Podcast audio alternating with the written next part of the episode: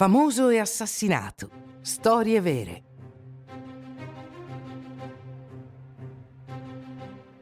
Un corvo non è un buon segno. L'assassinio dell'imperatrice d'Austria, 1898.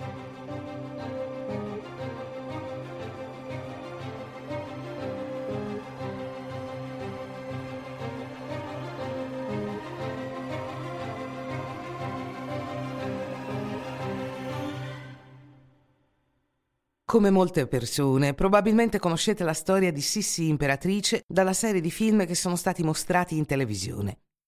La giovane e bella Romy Schneider ha dato un volto e un sorriso a Elisabetta di Wittelsbach, imperatrice d'Austria e regina d'Ungheria. La sua vita, tuttavia, fu un susseguirsi di drammi, così come la sua morte nel 1898. A questo punto l'imperatrice ha 60 anni Ama ancora viaggiare, il che le permette di sfuggire alla sua malinconia. Dalla morte del suo amato figlio a Meyerling, Sissi si veste solo di nero, si nasconde dietro ai ventagli e conserva la sua identità con degli pseudonimi.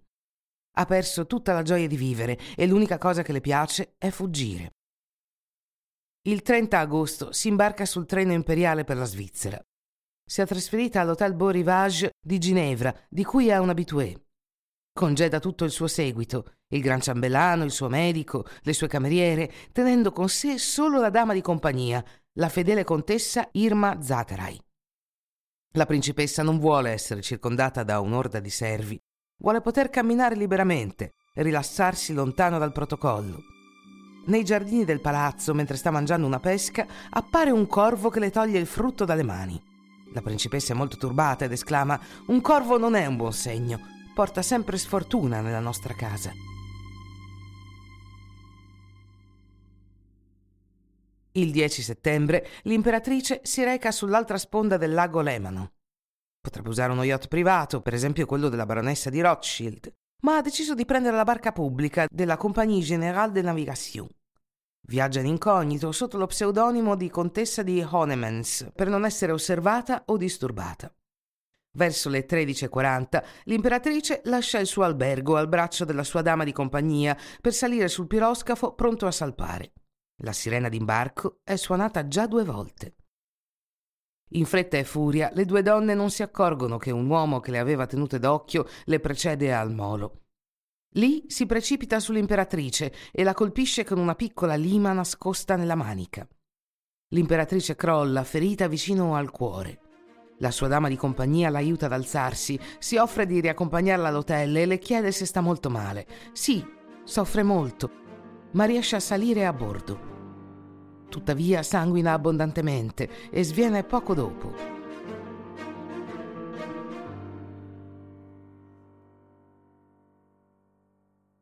L'uomo che l'ha coltellata era Luigi Lucheni, un italiano di 25 anni. Qualche tempo prima aveva comprato una lima perché non poteva permettersi un coltello.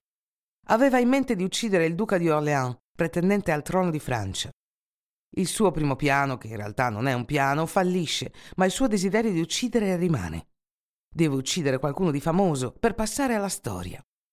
Gli scienziati che studiano il suo caso diranno che è un superbo esemplare di criminale nato. Abbandonato alla nascita, è cresciuto in orfanotrofi e case di famiglia prima di diventare un muratore. Sostiene di essere un anarchico, ma soprattutto desidera vendicarsi della vita uccidendo un membro della classe dirigente. Per caso la sua strada incrocia quella dell'imperatrice d'Austria. Questa principessa o un'altra è lo stesso.